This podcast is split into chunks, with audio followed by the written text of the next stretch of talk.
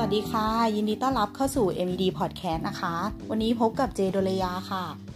ทุกคนเคยสงสัยกันไหมคะ ว่าทำไมบางคนถึงยังไม่ยอม move on จากหนังหรือว่าซีรีส์เรื่องโปรด ทั้งที่เคยดูจบไปแล้ว แต่ถ้ามีโอกาสเมื่อไหร่ก็ยังอยากที่จะกลับไปดูซ้ำๆซึ่งถ้าเป็นในสมัยก่อนนะคะ ยุคที่ยังไม่มีสตรีมมิ่งให้เลือกอะค่ะ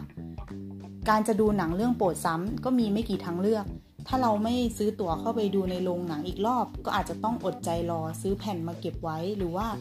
รอสถานีโทรทัศน์หรือว่าช่องเคเบิลนำกลับมาฉายใหม่นะคะ แต่ในปัจจุบันพอมีแพลตฟอร์มสตรีมมิ่งเกิดขึ้น เรื่องที่เคยยากหรือว่า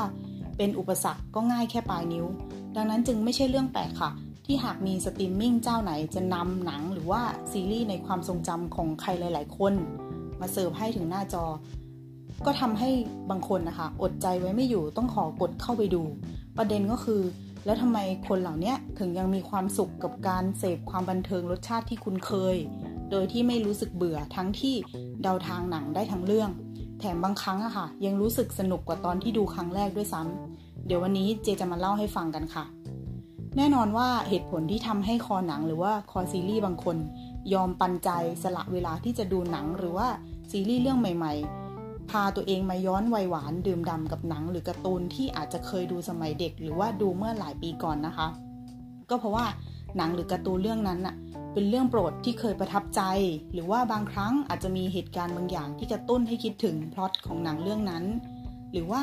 หนังเรื่องนั้นอาจจะกำลังมีภาคต่อ เลยจูงใจให้อยากกลับไปดูอีกครั้ง ที่สำคัญก็คือต่อให้เปิดมาเราก็พอจะจำเขาโครงเรื่องได้คร่าวๆว่า หนังเริ่มต้นตรงไหน จบยังไง มีจุดคลายแม็กอยู่ตรงไหน จนหลายคนอาจจะมองว่าแล้วความสนุกหรือว่าอัธรสในการรับชมอะค่ะ จะอยู่ตรงไหน แต่เชื่อเถอะค่ะ ว่าถ้าเราได้ตกหลุมรักหนังหรือว่าการ์ตูนเรื่องไหนแล้ว ต่อให้เนื้อเรื่องจะเดาทางได้ จนแทบไม่เหลือความรู้สึกตื่นเต้นอีกแล้ว แต่อย่าลืมนะคะ ว่าบางครั้งความสนุกแล้วก็ความบันเทิงก็มักจะมาในรูปแบบของความสุข ที่ได้ชื่นชมตัวละครที่รักหรือว่าพล็อตที่เราชอบนะคะ และนอกจากความชอบแล้ว อีกเหตุผลที่ทำให้บางคนมีความสุขกับการดูหนังหรือว่าการ์ตูนที่เคยดูตอนเด็กๆ ก็เพราะเหมือนเป็นการพาตัวเองอะค่ะ นั่งทำแมชชีนย้อนเวลากลับไปดื่มด่ากับความรู้สึกหรือว่าช่วงเวลาดีๆ ในอดีต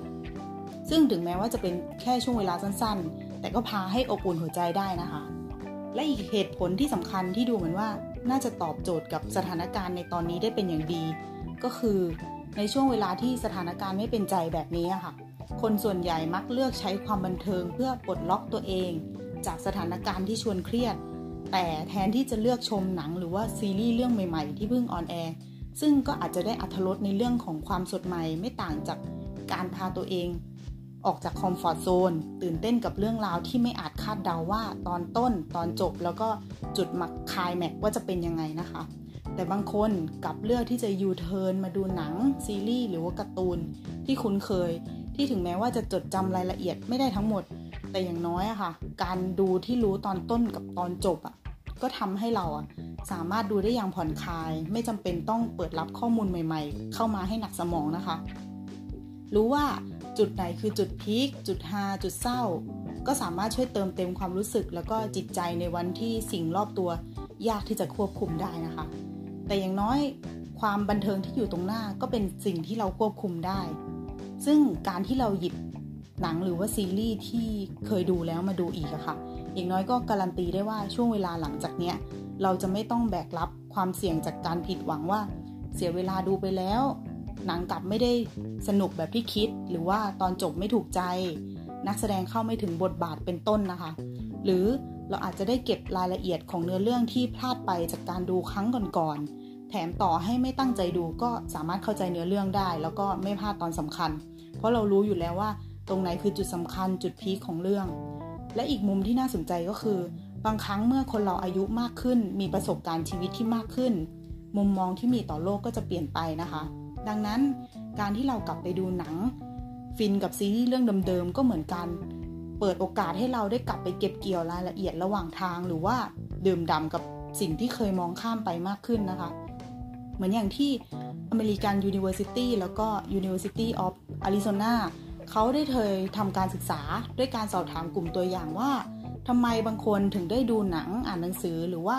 ไปท่องเที่ยวในสถานที่เดิมๆนะคะ ผลที่ได้ก็คือการที่เรารู้ว่าตรงไหนฮาตรงไหนซึ้งทำให้สมองของเราไม่ต้องคาดเดา ไม่ต้องลุ้นกับสิ่งที่จะเจอตรงหน้า ในขณะเดียวกันการพาตัวเองกลับไปรู้เรื่องเดิมๆ ด้วยความรู้สึกที่ไม่เหมือนเดิม ยังเป็นเหมือนการได้สำรวจความคิดของตัวเองอีกครั้งว่า เรามีมุมมองต่อโลกแล้วก็การใช้ชีวิตยังไง มาถึงตรงนี้คงพอเห็นภาพกันแล้วนะคะ ว่าทำไมบางคนถึงเลือกที่จะยังดูหนังเรื่องเดิมๆ เพราะต่อให้ใครจะมองว่าการดูหนังหรือซีรีส์เรื่องเดิมๆ ไม่คุ้มค่ากับเวลาที่ต้องเสียไป แทนที่จะเอาเวลาไปท่องอาณาจักรความบันเทิงที่ยิ่งใหญ่ หรือว่าไปดูหนังเรื่องอื่นนะคะ แต่สำหรับบางคนแค่ได้อิ่มเอมกับรสชาติความบันเทิงที่คุ้นเคยก็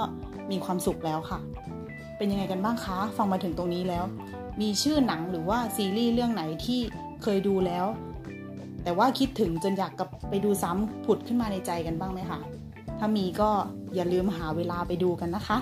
เพราะอย่างน้อยๆก็น่าจะช่วยให้เราผ่อนคลายจากสถานการณ์ตึงเครียดในช่วงนี้ได้ค่ะสำหรับวันนี้ก็ขอลาไปแต่เพียงเท่านี้ แล้วพบกันใหม่ EP หน้าค่ะ สวัสดีค่ะ